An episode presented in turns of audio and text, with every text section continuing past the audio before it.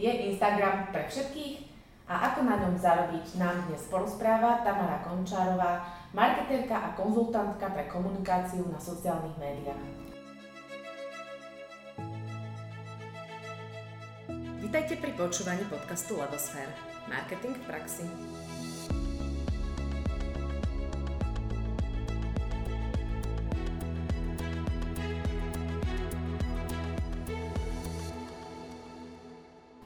Tami, vítame, vítame ťa v našom podcaste. Ahojte. Tami, poznáme ťa ako inšpiratívneho social media marketéra a vieme, že sa okrem marketingu realizuješ aj v knižnom vydavateľstve Inspira Publishing, kde píšeš a vydávaš knihy. Si zakladateľkou praktických workshopov Insta Business, vedieš úspešné Insta, Insta raňajky, kde pomáhaš online a offline malým a stredným podnikom, blogerom či influencerom robiť marketing na Instagram, Instagrame efektívne. Vydala si e-book o strategickom marketingu na Instagrame a máš za sebou veľa ďalších zaujímavých projektov, školení, kurzov, konferencií a kadečoho. Dnes sa budeme rozprávať o Instagrame a hneď na úvod prvá otázka. Vysvetli nám prosím ťa, čo je podľa teba Instagram? Instagram, a ďakujem za dobrú otázku, Instagram nie je pre všetkých, ale je pre väčšinu. A vzhľadom k tomu sa chcem aj vyjadriť, že je to naozaj veľmi vizuálna sieť, ale ktorá sa mení, tak ako Instagram starne, ako starnú aj iné sociálne siete a pozmenujú sa tak hlavne, hlavnou úlohou Instagramu je dať taký on-the-go obsah, také niečo, čo je rýchlo konzumovateľné, čo je taká ochutnávka alebo snack akéhokoľvek obsahu, ktorý poskytujete. A mojou hlavnou úlohou je vysvetliť, že v tomto kontexte, že čo môžete dať von je to jeden z marketingových kanálov. Čo z toho bude dobre konzumovateľné tými ľuďmi, ktorí tam chodia, sa tam pasú a už majú radi určitý štýl, určitý spôsob a už sú navyknutí na určitý vizuál, dosť kvalitný, ktorý tam musí byť prítomný. A ako toto všetko využívať efektívne tak, aby ste dokázali komunikovať ten odkaz, ktorý komunikovať chcete. Tam ja sa opýtam, ty si použila taký zaujímavý výraz, že on the go obsah. My poznáme mm, výraz on the go, že je to niečo, čo je na ceste, niečo, čo akurát spotrebúvam alebo vidím, počujem. A čo to znamená v zmysle Instagramu? Zákazníci sa rôzne správajú a počas dňa konzumujú informácie alebo rôzny obsah, ktorý ich zaujíma v rôznych podobách. A jeden z obsahov, ktorý naozaj majú radi, je práve taký ten obsah, ktorý ponúka Instagram v forme stories alebo možno, že krátkých príbehov, či už video, či už to boomerang, alebo je to naozaj len krátka ochutnávka niečoho, čo si môžu pozrieť vo väčších detailov niekde inde. Takže preto, ak vidíme, že sú napríklad v dopravnej zápche alebo čakajú niekde v rade, tak väčšinou si otvoria Instagram a prelistujú si nejaké novinky, správičky a tak ďalej a chcú sa k tomu napríklad vrátiť neskôr. Lebo je to v podstate spôsob, ako sa správa zákazník alebo klient, alebo teda keď sa bavíme o podnikoch a podnikateľoch, alebo už len sledovateľ, váš sledovateľ. Takže je veľmi dobre odsledovať, ktoré časti dňa on zvykne, kam zvykne chodiť, čo zvykne konzumovať, aký obsah ho baví a reálne ho vie osloviť. Lebo potom rozoznávame aj ďalšie spôsoby, napríklad starší brat, alebo ako sa hovorí, nevlastný otec Facebook. Mhm. Keď uh, máte čas, tak tam si toho viacej prečítate, tam viacej ako keby možno, že chcete komentovať, interagovať, tam máte viac času, tak to je ten taký, že lean, lean forward alebo uh, lean back uh, obsah. Takže ono sa delí podľa toho, ako sa správajú zákazníci. Ale keď ste na Instagrame, tak sa prispôsobte, že do obeda im dáte niečo, čo je taký snack, kratučké a večer si môžete dovoliť dať aj video, možno že aj s titulkami, ale možno že dlhší text.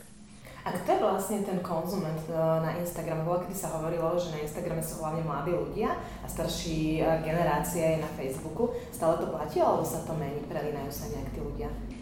A ono to bola pravda, ale tí ľudia, ktorí boli mladí, oni to totiž zostarli. Takže Instagram zostarol tak, ako zostaral Facebook, to znamená, nie je vynimočné, že na Facebooku uvidíte ľudí, ktorí majú 50, 60, 70 rokov a tak ako na Instagrame, ale stále ešte asi 80 alebo dokonca blíži sa to k 80 tam tvorí skupina do 35 rokov a, a najsilnejšia kategória ľudí je práve od 18 do 24. Predtým to boli tínejdžeri, ale teraz sa to stali, stala sa z nich kúpyschopná skupina, ktorá už buď má brigády, alebo má prácu, alebo majú freelancové projekty a reálne zarába a oni už sú tak zvyknutí, oni v podstate ich mlať prešla um, na Instagrame a sú zvyknutí využívať túto sociálnu sieť a preto začína byť veľmi dynamická a zaujímavé práve pre podnikateľov. A ja sa ešte teda dopýtam, no a tí mladí, čo sú teraz tínedžeri, čo predtým teda boli deti, idú na ten Instagram, alebo už majú nejaké iné cestičky? Čiastočne áno, ale nikdy sa neviete dopatrať o ich demografických údajoch a tak ďalej, pretože nikdy sa neregistrujú na práve e-mailové adresy. Väčšinou používajú nejaké hybridné alebo proste mm, e-mailové adresy svojich rodičov a tým pádom naozaj, keď sa bavíme o biznis nástrojoch Instagramu, napríklad ako je cieľená reklama, tak veľmi ťažko sa cieli práve na túto mladú kategóriu, pretože tie údaje, ktoré sú zbierané týmto štýlom nie sú veľmi pravdivé alebo relevantné. A jediné, čo nám zostáva, je vlastne sledovať alebo pridávať záujmy a odhaľovať ako keby a cieliť na skupinu podľa jej správania sa. Takže je veľmi dôležité o tom vedieť, že ako sa tá skupina správa, aby sme cielili dobre, ale čo sa týka, existujú ďalšie sociálne siete, teraz veľký boom je napríklad TikTok, takže... Ako? TikTok. TikTok? TikTok. Okay. Áno, tam v podstate dosť vo veľkom e, odchádza mládež, pretože keď predtým bol také, že Snapchat je pre tých mladších, tak v podstate teraz, ak máte deti, ktoré majú 7, 8, 9 rokov, tak oni sa nachádzajú na TikToku, tí starší sa nachádzajú na Snapchate, no a tí úplne starší, starší, tí už sú na Instagrame, takže Instagram už dávno nie je sieť pre tínejdžerov, kde sa dávajú selfiečka hore bez. Mm. Mm-hmm. A ako funguje potom biznis na Instagrame? Keď tam chcem zarobiť, som podnikateľ, čo je potrebné, aby som spravil? Jedna z prvých vecí musíte zistiť, že vaša cieľovka sa tam nachádza. Ako to zistím? že tam prídete a popozeráte poprvé, či máte konkurenciu, ako sa správa, kto reaguje, kto interaguje, aká je angažovanosť už len u konkurencie, alebo u blogerov, ktorých by ste si mohli posledovať, ktorí viete, že združujú vašu cieľovku. To znamená, že si podľa hashtagu, podľa kľúčového slova nájdete podľa vyhľadávača jednotlivé témy, firiem, jednotlivých ľudí, jednotlivých konkuren- jednotlivé konkurentné účty a posledujete chvíľu, robte si taký rešerš a tak ďalej. Myslím si, že to bude najlepšie vidno podľa toho, čo komentujú, čo píšu, a ako interagujú. Snažte sa niečo okomentovať, proste nejakým štýlom vstúpiť do komunikácie a týmto štýlom odhaliť, že ako sa správajú, to je najlepšie. Ja ešte zase skočím do toho. Spomenula si slovičko hashtag. Ako väčšina z nás si myslí, že vie, čo to je. Sú o tom také dlhé debaty. Môžeš nám ty, prosím ťa, ako odborník na Instagram vysvetliť, čo to je hashtag? A ako sa používa? A ako sa používa?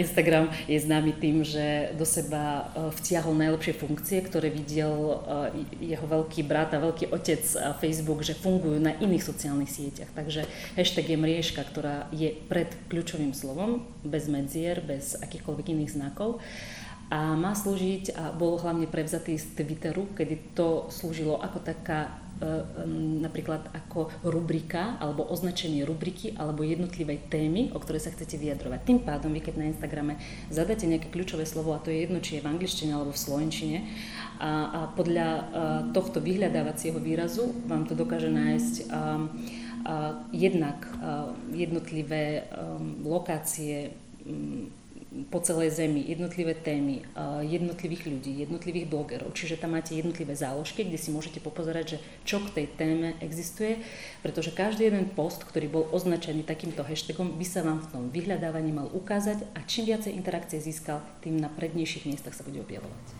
Tým pádom podľa čoho mám rozhodovať, ktoré je to správne kľúčové slovo, lebo častokrát vidíme, že tam píšu 20 až 30 rôznych hashtagov, všetkého možného, že ako keby miesto jednej kompletnej vety sa napísalo 20 hashtagov. Je to tá správna cesta? Myslím, že nie. Myslím, že najefektívnejšie to bude vždy pracovať, keď budete pracovať s desiatimi relevantnými hashtagmi, ktoré súvisia s tým obsahom, ktorý dávate, či už vizuálnym alebo textovým, ale aj s obsahom vášho účtu podnikateľského ako takého. To znamená vo feede, čiže tam, kde máte ako keby domov domovskú stránku a pridávate obsahy, nedávať viac ako 10 a v stories nie viac ako 5, ale vždy by to malo byť relevantné, zmysluplné a nemalo by to byť iba na získanie ďalších lajkov, ktoré sú pre vás ako pre biznis účet absolútne irrelevantné, pretože nepotrebujete množstvo lajkov, potrebujete množstvo konverzií a predajov. A to ma navádza na ďalšiu otázku. Čo si myslíš o tom, keď sa hashtag použije do offline? To znamená, urobíme si billboardovú kampaň, a na billboarde máme ako, hlavnú komunika- ako hlavný komunikačný odkaz hashtag. Mm-hmm. Má to zmysel, nemá to zmysel, čo to podľa teba buduje? Prispieva to ku značke? Väčšinou hashtag teda označuje názov nejakej kampane, ktorú práve teda realizujeme. Čo si o tom myslíš? Myslím si, že to je dobrý nápad.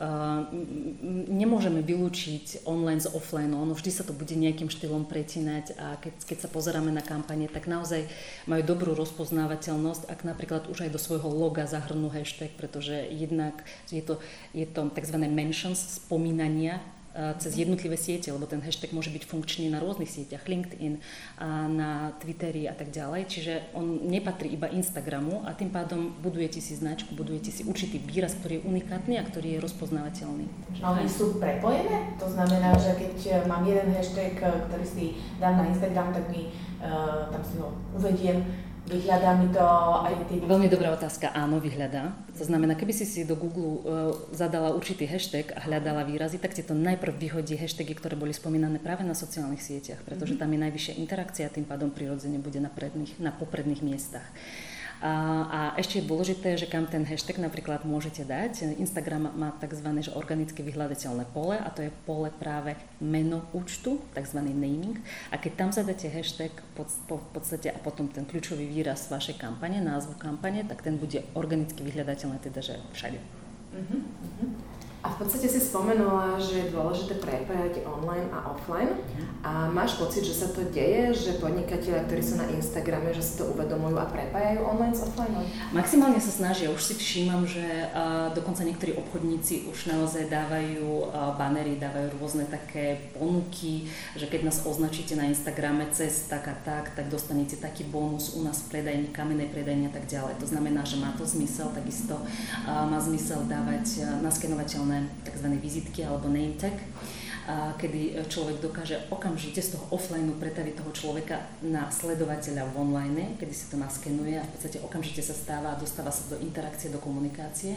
A bez offline to naozaj nepôjde, že ten človek ešte stále, ľudia nakupujú od ľudia, my sme na sociálnej sieti, že ten ľudský kontakt, personalizáciu budeme vždy si vážiť oveľa viacej a keď sa pozrieme na to, ako sa správajú slovenskí zákazníci, tak ešte stále je to veľmi silná kategória ľudí, ktorí chcú offline, aj keď prídu a povedia, že dokonca podľa posledných štatistík okolo 60% ľudí prídu a povedia, že my sme o tomto tovare alebo o tejto službe zistili na Instagrame, ale chceme si to pozrieť, chceme si to odskúšať mm-hmm. naživo. Takže je fajn mať showroomy, mať niekde priestor offline alebo mimoriadne a úspešné sú napríklad, keď ponúkate službu, že usporiadať nejaké posedenie pri káve, ochutnávku niečoho, porozprávať sa s tými ľuďmi a vlastne z tohto prepojenia, že na vás môžu naraziť v online svete, ale keď sa s vami spoznajú, v offline svete začnú vám dôverovať a tam je predaj už len krok. Aké druhy biznisu by si odporúčala, že patria na Instagram určite, a ktoré napríklad teda presne opačne nepatria a mali by hľadať si cestičku niekde inde? Ja sa tak zdržiavam odporúčaní, pretože aj biznisy, ktoré som si myslela, že nebudú veľmi úspešné, uspeli. Veľmi záleží od tej komunikačnej stratégie.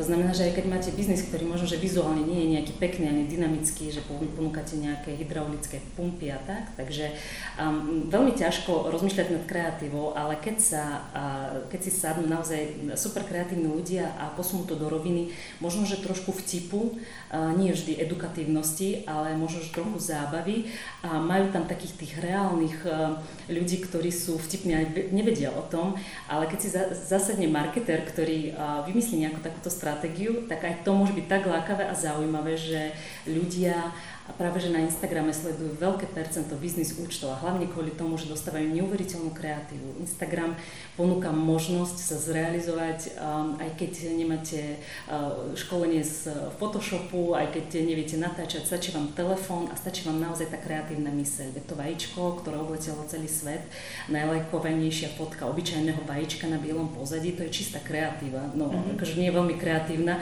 ale samotný princíp, že poďme sa spojiť a poďme prelajkovať fotku, ktorá dovtedy bola najlajkovanejšia, tak akože princíp funguje a ľudia to oceňujú, pridávajú sa a tak ďalej. Takže ako náhle prídete k tomu, že je to kreatívne, môže to byť, ale najčastejšie teraz zastúpenie je fashion, moda, gastro a cestovanie. A keď sme pri tom, vieš nám povedať nejaký príklad, konkrétne nejakú prípadovú štúdiu, nazvime to takto, nejakého fakt úspešného Eh, úspešnej kampane na Instagrame alebo úspešného vstupu na Instagram a prípadne aj menej úspešný, neviem. tak z posledných mi napríklad eh, napadá aj celkovo som rozmýšľala nad eh, dôvodom. Mám také dva, ktoré som sledovala, ktoré sa mi naozaj páčili. Ja mm-hmm. som si mhm. povedala, že Instagram sa proste posúva do úplne roviny. Ono veľmi záleží, že čo tam chcete vidieť, lebo reálne je to naše zrkadlo a reflektuje iba to, čo my ľudia reálne riešime a, a čo žijeme. Takže nemôžeme nadávať na zrkadlo, keď my uh, sa nemáme nič moc. To seba reflexia. Seba reflexia čistá. To znamená, že musíme si vyberať tie veci, ktoré pre nás budú inšpiratívne, motivačné, ktoré nás budú spájať pre dobrú vec. A ja som zastanca toho, že je to v našich rukách a musíme dávať taký obsah a spájať takých ľudí, ktorí, uh, ktorých cieľ nášho pobytu bude zmysluplný.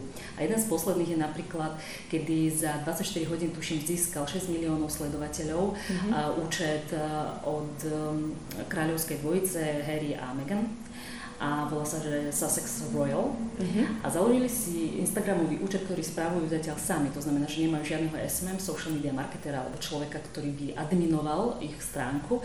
A keď som teda pátrala potom, že uh, prečo je tomu tak, prečo by kráľovská rodina potrebovala ísť na Instagram, tak hlavným dôvodom je to, že už sú tak unavení z tej dezinformácie a degenerácie informácií, ktoré o nich dávajú rôzne médiá z rôznych kľúčov, že toto je presne médium, ktoré vlastne oni, oni to je informačný kanál, ktorý môžu priamo oni do sveta vysielať to bez akékoľvek úpravy, bez akýchkoľvek paparáci snímkov, kedy oni môžu tvoriť obsah a tento obsah ponúkajú ľuďom, že toto sme my, takto my žijeme, toto sú naše hodnoty, toto sú projekty, ktorým pomáhame, toto je tá charita, kam prispievame, takto žijeme my, kráľovská rodina, tiež sme ľudia, že prosím vás, nepaparacujte, keď si chcete niečo o nás zistiť, pozrite si naše storky, naše príbehy a, a spôsob, ako žijeme. Mm-hmm. Takže to bol, a, to bol pre mňa taký, že jeden z veľkých precedencov, lebo si viete predstaviť prúdernú um, kráľovskú rodinu, ale áno, aj toto je možné.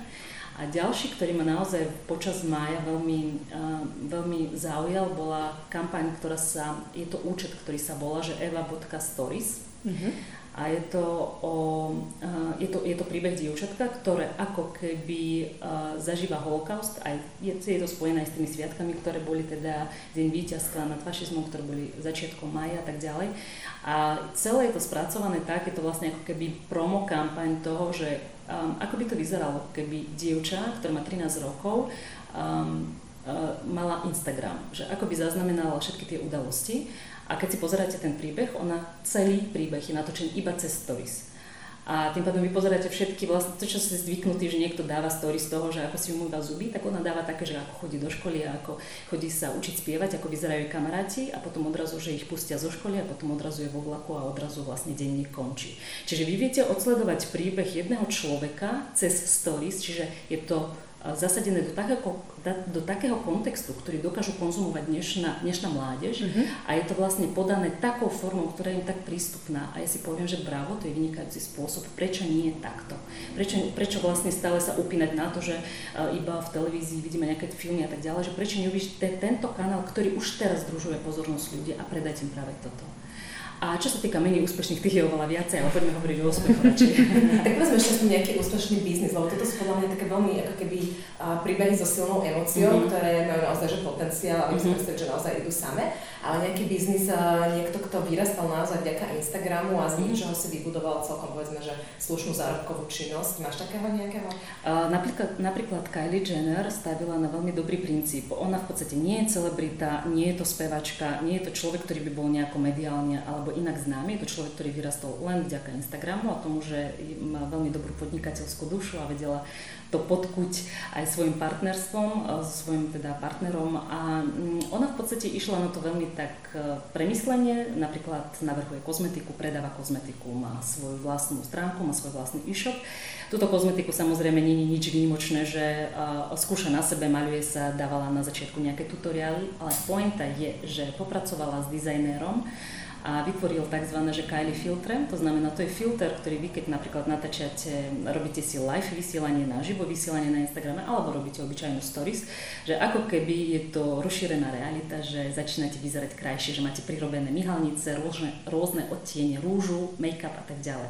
To znamená, že cez tieto filtre, aby ste ich mohli získať, vy musíte začať sledovať tohto um, užívateľa. Mm-hmm. Takže uh, tým pádom je narastla veľmi široko a veľmi rýchlo sledovateľská základňa, pretože každý chcel mať Kylie filter, ale zároveň to posúva napríklad kozmetický priemysel do úplne inej roviny, kedy vy už nemusíte niekam ísť a skúšať, ako vám to pristane, nepristane, vám stačí nahodiť filter, odskúšať okuliare, nahodiť filter, odskúšať make-up a viete, že ktorý konkrétne odtieň vám pristane, tiene, rúže, um, líca, mm, prirobené, odrobené, myhalnice, účes, všetko.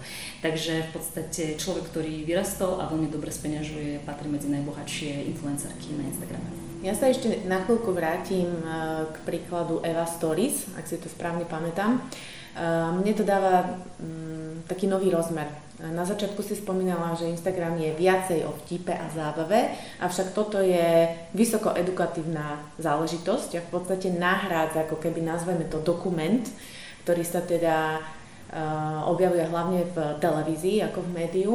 Znamená to, že Instagram dáva priestor aj pre edukáciu, aj pre témy, ktoré možno nie sú také fancy, ktoré nie sú také nechcem povedať, že prvoplánové, oni sú v živote dôležité, ale sú skôr lifestyleové, hej, sú také odľahčené. Mm. Tak myslíš si, že tam vzniká takýto priestor aj vďaka takémuto príkladu? Mm, typická trhová ekonomika, to znamená, mm. ako náhle je dopyt, bude ponuka, ako náhle je ponuka, sleduje sa dopyt. To mm. znamená, že pokiaľ uh, tieto účty budú mať, a nemusia mať tisíce, 10 tisíce, mm-hmm. 100 tisíce sledovateľov, ale pokiaľ budú mať sledovateľov, ktorí sa reálne zapájajú, tak to je najvyššia hodnota. A preto vlastne sa upustilo z tých veľkých boomov, kedy sa nakupovali boty, kedy sa mass followovalo a tak ďalej, že sa upúšťa skôr k tej uh, komornejšej mikro až nano influencerskej scéne. Okay. To znamená, že ako náhle máte dobrý obsah, môže byť ako niž, e, zúžený uh, záujem o nejakú tému, tak treba s ňou pracovať, treba edukovať a tí ľudia prídu. Napríklad moja oblasť, v ktorej ja som, ja edukujem marketingu a akým štýlom môžete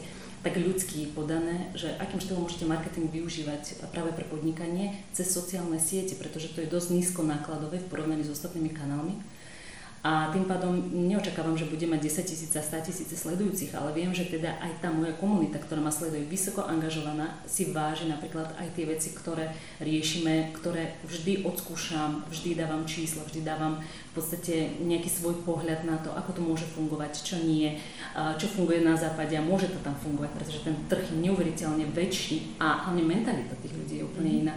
Čiže rovnako podávam mm, aj na základe svojej vlastnej skúsenosti to, že si trúfim niektoré veci odskúšať a zhodnotiť. Takže je to edukatívne a ľudia e, prídu a získavajú informácie, ďakujú za ne, lebo sú proste voľne dostupné. To znamená, ako náhle sa človek vyzna v nejakej oblasti, a má priestor a možnosť sa deliť. Prečo práve takto nevyužiť aj takýto kanál? A áno, získate si svojich sledovateľov, pretože ako náhle vy ponúkate, tí ľudia sa k vám prídu, pretože oni tam cítia jednak to, že je to úprimné, jednak, že je to pre nich prínosné a že niečím ich životu urobí krajším. Takže pokiaľ máte pekné telo a niekomu to spraví dobrý deň, tak nech sa páči, ale proste je tu alternatíva, mm-hmm. každý si môže vybrať. Mm-hmm. V podstate si povedala, že keď chceme začať na Instagrame, tak najprv by sme si mali zmapovať to prostredie, spoznať uh, vlastne aj konkurenciu, ale aj teda toho nášho potenciálneho zákazníka alebo sledovateľa. A teraz hovoríš o tom, že v podstate ty si našla nejaký niž v rámci toho celého priestoru a v rámci uh, teda marketingu na Instagrame sa snažíš edukovať. A povieš nám nejakých tvojich 5 rád, uh, čo by si odporúčala ľuďom, okrem toho, že si teda zmapujú prostredie, do ktorého vstupujú, čo by ešte mali urobiť, aby tam mohli byť úspešní alebo aby v podstate tam mhm. vôbec začali Veľmi dôležité je napríklad aj keď ja som vstupovala, keď som si pozrela, aká konkurencia je v tej konzultačnej uh, sfére, lebo ja som sa špecifikovala konkrétne na Instagram, lebo videla som v ňom veľký potenciál a doteraz vidím a, a preto som sa chcela špecializovať práve v tejto oblasti, ale videla som napríklad, neviem, či to môžem nazvať konkurencia, ale proste kolegov, ktorí robia niečo, v čom nemajú vzdelanie, v čom nemajú skúsenosť a v podstate dávajú rady, ktoré sú ako keby pozbieraným takým tým teoretickým grom a to sa mi nepačilo. Ja som si povedala, že proste keď oni nemajú takú, že majú práve že takú guráž, že s týmto idú von a že toto zdieľajú, že nebudem tu hejtovať a nebudem tu komentovať, ale že vytvorím si svoj vlastný kanál, za ktorý si budem ručiť a za informácie, ktorých teda si budem zodpovedať ja sama. A nech si ľudia vyberú, že podľa čoho sa rozhodnú, že koho, ako a prečo. A tým pádom um, jedna z vecí je, že musíte vedieť, v čom ste unikátni. To znamená, ja som vedela, v čom som ja unikátna, čo je moja silná stránka a to musíte komunikovať a bez toho, aby ste sa za to hambili, pretože uh, treba zaobaliť predajne to, čo ponúkate. To znamená, že predajne zaobaliť bio musí byť úplne jasné, čo robíte a hlavne, čím ste užitoční. Váš človek začne sledovať, čo z toho má. To znamená vždy myslieť na to, vaša unikátnosť, čo ponúkate, komu ponúkate, akým štýlom to môže od vás získať. Fajn. A ešte mám takú praktickú otázku. Mnohokrát sa stretávame s otázkou, že fajn, chcem nájsť nejakých mikro, mini influencerov na, na Instagrame. Ako to mám urobiť? Jedna z vecí, ktoré môžete urobiť, je využiť napríklad aplikáciu tretej strany, buď napríklad Flanks alebo Hype Auditor, sú proste, alebo keby ste si len vyťukali, že influencers, Instagram, nejaký, že engagement kalkulátor alebo kalkulačka zapojenosti a iba si popozeráte, že vôbec čo vám to ponúkne, aké možnosti povedzme pre Slovensko. A podľa toho rebríčka si môžete jednotlivých blogerov, influencerov odsledovať. Tam viete si cez filter zadať, že koľko má mať približne sledovateľov, ale to nie je jediné a najdôležitejšie kritérium výberu dobrého influencera. Influencer je preto influencer, lebo má vplyv, vplyv na svoje publikum. To znamená, že tam my rátame a pozeráme na engagement rate, to znamená na úroveň zapojenosti publika, nie je publika ako takého. Čiže ak tá úroveň zapojenosti je viac ako 10%, ER je viac ako 10%, tak viete, že máte dočinenie s influencerom bez zohľadu na to, koľko koľko má vlastne a finál, vo finále takých akože sledovateľov ako celku. To znamená, vy viete, že ak s týmto človekom začnete kooperovať a spolupracovať, tak najvyššou pravdepodobnosťou jeho publikum je tak zohriaté a tak verné, že akýkoľvek odkaz alebo shout out, e, aby vás e, odporučil alebo váš produkt alebo službu alebo iba povedal, že poďte sa pozrieť na tento účet, zorganizoval súťaž alebo akékoľvek promo alebo marketing, ako sa dohodnete, tak viete, že tam bude najvyššia e, miera toho, že tí ľudia k vám prídu a budú vás sledovať. Dôležité je potom sa pripraviť na takýto tok sledovateľov a, a mať im čo ponúknuť, pretože častokrát ten účet nie je pripravený, vy neviete komunikovať, tí ľudia k vám prídu, neviete ich osloviť, neviete e, ich preliať do e, komunikácia na Messenger, do DM, do priamých správ a tak ďalej. Takže tam je dôležité mať pripravený profil a vedieť a mať čas a priestor komunikovať mm. ďalej. Ale čo sa týka samotných influencerov, jedna z možností, že sami, potom si posledujte, že koho sledujú už tí ľudia, s ktorými ste interagovali. Pýtajte sa, pýtajte sa iných e, obchodníkov, podnikateľov, s kým pracovali s kým boli spokojní. To znamená nejaké echo také z toho offline sveta. A potom posledovať tých blogerov, na ktorých dostanete, spravíte si takú selekciu, posledujte ich komunikáciu, ako komunikujú v komentároch akým štýlom vôbec píšu texty, či je to naozaj niečo, čo vám sedí, či naozaj chcete staviť skôr na šok alebo na niečo, čo má negatívny podtext alebo práve že pozitívny. Musí to sedieť s vašim brandom, takže musíte si aj vyvedieť, spraviť si dobrý audit toho, že o čom je vaša značka a čo tým chcete komunikovať, keď toho človeka prizvete do spolupráce. A ja vrelo odporúčam, keď už idete s influencerom, nie s blogerom, ale s influencerom do práce, stanoviť si presné podmienky, dať vašu spoluprácu na papier a pracovať za peniaze. A čo to znamená? Lebo veľa ľudí sa na to pýta, že ako sa tým influencerom platí, či existuje nejaký univerzálny cenník, či je to od počtu followerov, ktorý ten influencer má, alebo od čoho to vlastne záleží. Má to viacero kritérií a kategorizujú sa rôzne. To znamená, že jednak e, kritérium je, koľko má sledovateľov, potom je ďalšie kritérium, koľko má ER, potom ako zaujímaví ste pre neho vy, ako podnik, čo z toho všetkého má, či to je jednorazová alebo mnohorazová spolupráca, či sa stáva ambasádorom alebo sa stáva iba povedzme mm, influencerom, ktorý spraví jednoraz, jednorazový shoutout. Všetko to vlastne od toho závisí, že aj akú on, aký on má vzťah k tej značke, kto, s ktorou má spolupracovať a od toho závisí aj cenník. Nikde nie je paušálne dané, že napríklad, že jeden influencer, ktorý má 5000 sledovateľov a engagement rate od 8% stojí 100 e, eur za post. Mm-hmm. To môže byť nejaký, nejaký možno, že smerodajný uh, predmet záujmu, ale napríklad aj keď sa ho niekedy spýtate a poviete mu, že vieš, že tu sa jedná o nejaký charitatívny projekt, tak niekedy to urobí aj zadarmo. To znamená, že ale aj to zadarmo má byť spísané na papieri a má byť potvrdené, že tomu tak je a že ste sa tak obojstranne dohodli.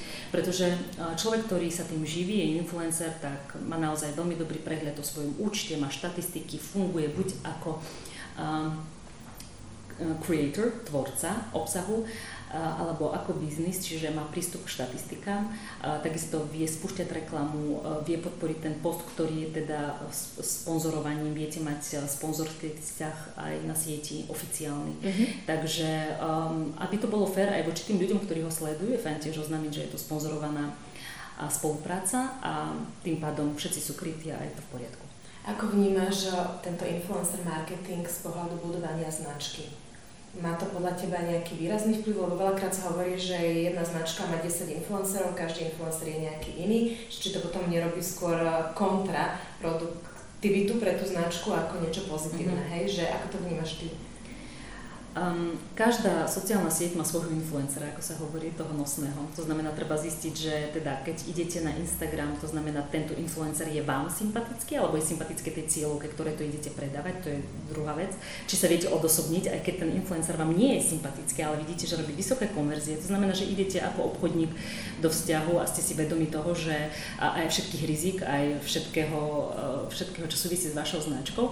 Ale um, ak môžem e, odporučiť s influencermi, ak, ak si nájdete, treba testovať, ale ak si nájdete toho svojho, tak naozaj sa ho držte, pretože naozaj tam aj tá dlhodobá spolupráca má oveľa vyšší mhm. zmysel, mm-hmm. ako skúšať mať viacerých influencerov. To znamená, že ako náhle si nájdete toho svojho, tak ho uplatte, žiadajte, darujte, odmenujte pretože veľa cieľ, práve že veľa sledovateľov tohto influencera nikde inde neklofnete ako práve tam. Tak hovorím možno, že um, veľmi um, surovo, ale v podstate veľa ľudí sa nepasie na tradičných médiách, ani si nevšimajú bigboardy, ani billboardy, ani, ani iné um, médiá, ani si nečítajú tlač a tak ďalej. Čiže v podstate body kontakt sú tak obmedzené, mm-hmm. že niekedy, záleží od toho tovaru, ktorý ponúkate, ale niekedy influencer je vlastne vaša jediná možnosť proma ako takého. A ešte nehovorím o tom, že v podstate existujú aj produkty, ktoré nie sú napríklad oficiálne reklama na Facebooku, na Instagrame, nie je oficiálne povolená, sú to rôzne doplnky správy a tak ďalej ktoré môžu ako keby ohrozovať komunitu mm. a tým pádom ten človek nemá iný spôsob, akým štýlom dať o sebe vedieť iba spolupracou s influencermi, pretože tie oficiálne kanály tu nie sú k dispozícii. Mm. Takže eh, robte, čo môžete. Ja sa ešte dopýtam predsa uh, takú praktickú otázku. Um, keď sa rozhodnem teda po, aj po tomto rozhovore možno, že vstúpim na Instagram koľko si mám pripraviť peňazí ako náklad. Skúsme aspoň také, keď už nie monetizovať, tak aspoň to rozdeliť do kaslíkov a takisto, či si viem merať návratnosť, tzv. ROI, uh, áno, Return on of eh, Investment, či si to rojko viem merať, hej? pretože mnohí podnikatelia rozmýšľajú v číslach, však uh, samozrejme, všetko, čo investujeme, chceme mať aj nejakú návratnosť, tak ako je na tom Instagram v tomto? je plne vybavený všetkými nástrojmi, štatistikami, um, presne podľa vzoru Facebooku, tým, že Instagram kampaň, reklamu nastavujete aj tak cez Ads Managera, cez správcu reklam na Facebooku. Mm-hmm. To znamená, že máte k dispozíciu celú big data databázu tých údajov, ktoré vlastne Facebook, čo sú obrovské dáta a to sú dáta hlavne o správaní sa tých ľudí, o tom, kde, v akom čase sa vyskytuje a tak ďalej. Čiže už samotný Facebook algoritmus vám pomáha vytvoriť dobrú kampaň, ktorá bude naozaj na ten preklik, ak sa dostanete z 10 centov na preklik a e, je dosť reálne, čiže za relatívne malé a nízke peniaze sa viete zobraziť obrovskému počtu ľudí, e, ktorí sú tam a viete sa zobraziť s tým obsahom, ktorý ich môže zaujímať. Druhá vec, že vy potrebujete pripraviť obsahovú stratégiu, že teraz vstúpiš a teraz čo tam nájdeš, na to sa pýtam. No. Musí byť o to záujem a musí to byť podané tak, ako sú ľudia zvyknutí komunikovať uh, už na tom Instagrame. To znamená, že skôr by som možno, že nemyslela na to, že koľko financí potrebujem, ale že koľko času potrebujem. A ak ten čas nemám, že okamžite od začiatku potrebujem zaškoliť a delegovať túto prácu niekomu, pretože najväčší aset alebo uh, to, to, to, čo je najvzácnejšie vlastne pri pobyte na sociálnej siete, je práve ten čas. Možno, že tie mhm. peniaze sú sekundárne. Takže ja by som začala, že čas, potom obsah, až potom cieľená reklamná kampaň a tak ďalej, tie financie. Tých financií na začiatok nie je veľa, nie je potrebných veľa, avšak na začiatku vždy e, odporúčam podnikateľom, aby si napríklad tú prvú tisíc, e, tisícovú základňu, že prvá tisícka sledovateľov, aby bola poctivo vybraná, pretože podľa nej potom ďalej budú algoritmy cieliť a tak ďalej. Čiže popracovať s tým, že pracovať aj s tým, že budeme cieliť na lookalike publika, že budeme vytvárať, že máme databázu napríklad už existujúcich klientov, že chceme ten dotyk, aby bol čo najteplejší, aby bol um, priateľný, aby, aby sme oslovovali človeka, ktorý o to už niekedy prejavil záujem, ktorý už s nami bol v kontakte. Čiže tá, to vybudovanie toho core, toho jadra má asi, bude aj trvať najdlhšie. Ako dlho to trvá? Aj 3 mesiace, aj pol roka. Uh-huh. Ale potom od tej prvej tisícky to pôjde oveľa rýchlejším tempom a tak ďalej, aj vďaka vlastne cieľeným kampaňom, aj vďaka spoluprácom s influencermi, blogermi, aj vďaka uh, tomu, že už sa etablujete, už ste rozpoznávateľní na tej sociálnej sieti, už je tam vyššia dôvera. Čiže ten obsah na začiatku bude najťažšie vytvárať, pretože musíte mať interaktívne videá, musíte mať stories, musíte mať live vysielanie, musíte byť prítomní na IGTV musíte mať highlights a musíte mať fotky, a toto, video, fit. Toto všetko ale niečo stojí, že? Vytváranie samotného obsahu no, niečo toho, stojí. No. Hlavne ten čas, alebo ak nechcete ten obsah vytvárať vy, tak existuje pozícia content maker, je to človek, ktorý možno, že niekedy bol blogerom alebo blogerom je mm-hmm. a oni priamo na svojich profiloch ponúkajú, mm-hmm. že my vám vytvoríme obsah na kľúč. To znamená, že prídeme, nafotíme, urobíme sprievodné videá a tak ďalej, aj texty pripravíme, vy to nahodíte do nejakého plánovača postov a máte to pripravené na celý mesiac dopredu. A vieme to porovnať, že je Instagram stále lacnejší ako Facebook? Už, uh, už sa to nedeje, už nie. ako to mm. bolo povedzme pol roka dozadu. Tam som videla naozaj ten, ten poprvé ROI bolo oveľa vyššie ako bolo na Facebooku a videli sme veľmi vysokú angažovanosť napríklad na Instagrame v porovnaní s Facebookom. Na Instagrame sa 2,2% ľudí angažuje priamo, keď vidí nejaký post. Na Facebooku je to v porovnaní 0,2. To znamená, že tam je neporovnateľná uh, komunikačná energia a dynamika, takže ľudia sú, lajkujú, komentujú a tak ďalej, ale tým, že populárna sieť bola populárna a začala veľmi rýchlo a dynamicky, priam agresívne rásť, tak tým pádom začala dražať reklama. To znamená, ak chcete ešte stále skočiť do odchádzajúceho vlaku, tak ešte reklama v stories e, nestojí toľko, koľko a, bude mm-hmm. stáť. Takže ak, tak ten lacnejší moment je teda robiť reklamu práve cez stories na Instagram.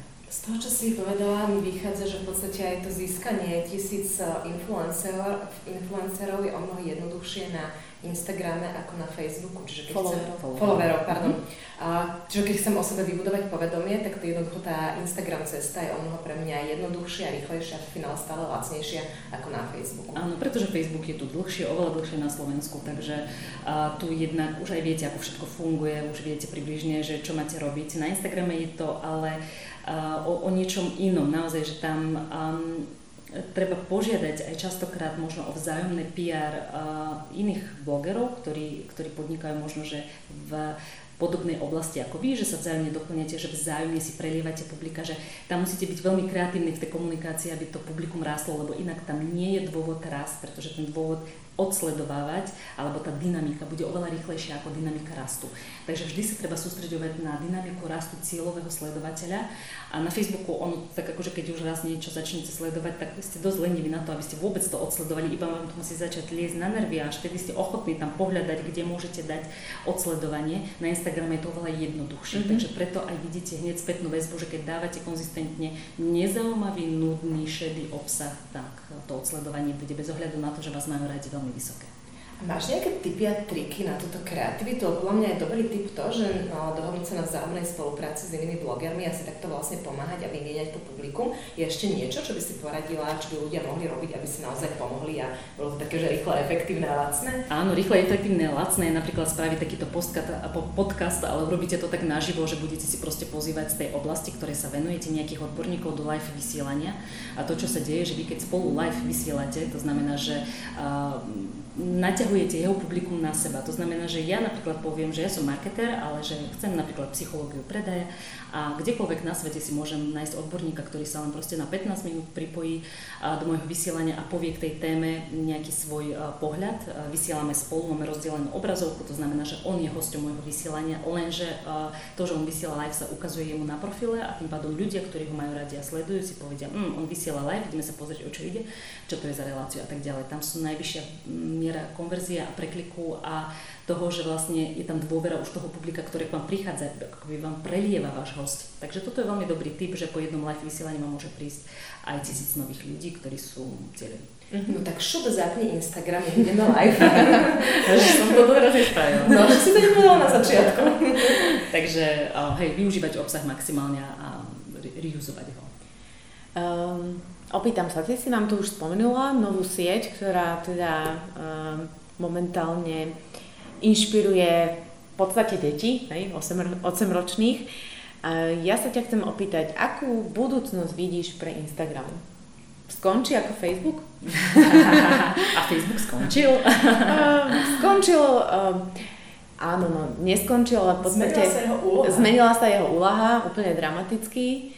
Viac menej pre mnohých už to slúži ako médium, kde si čítajú správy a kde sa informujú prebrala niektoré úlohy webu, vo vyhľadávaní napríklad. E, čiže áno, dramaticky sa jeho rola zmenila. Čo si mhm. myslíš, čo, čo čaká Instagram? Tým, že Instagram je dieťaťom v Facebooku, tak ako sú aj Messengery a WhatsApp a tak ďalej, mm-hmm. to znamená ako gigant Facebook sa má celkom dobre, pretože mm-hmm. prerozdelil jednotlivé funkcie a v podstate to, čo si my myslíme, že nás to prestalo baviť, alebo že my sme odišli hrdo, tak to je len proste cieľená stratégia, že takto treba preliať ľudí tam a tam, kde je treba.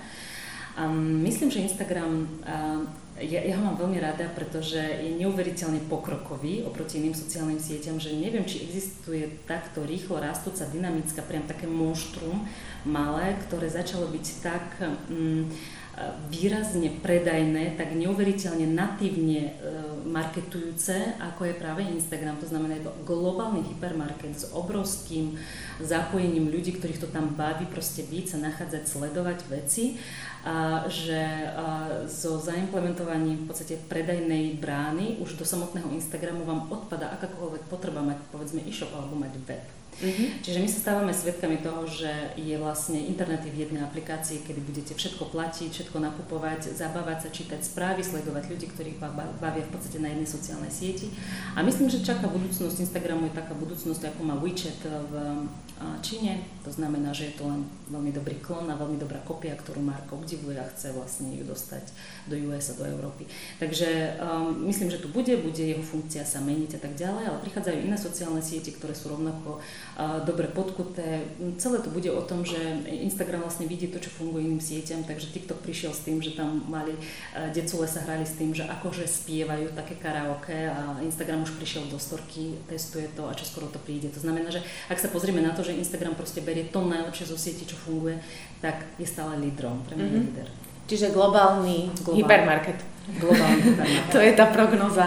A pre tých, čo majú biznis vo viacerých krajinách, je lepšie mať jednu Facebook, Instagramovú, Instagramový profil, alebo pre každú krajinu treba byť lokálny a mať svoj Instagramový profil. Áno, aké jazyk to sklzne na angličtinu a na jednu komunikáciu, ale ja vždy hovorím tomu, že ak idete na nejaký trh, ktorý je špecifický, nestačí iba preložiť ten text, vy musíte používať predajné triggery, že to nie je len blogujem v tom jazyku, to je trošku iné, ale ako náhle chcete predávať, vy musíte poznať celú psychológiu, čiže preto odporúčam čo krajina, to najlepšie človek, mm-hmm. ktorý sa tomu rozumie, človek, ktorý vie tu predávať, lebo sami viete, že keď e, text dáte v češtine a aj s tými istými e, slovami vôbec nebude tak prijatý e, na Slovensku, ako v tej krajine, kde sa vytváral. Takže moje odporúčanie, čo krajina to špecificky. Čiže lokalizovať. Lokalizovať. Myslieť globálne, konať lokálne.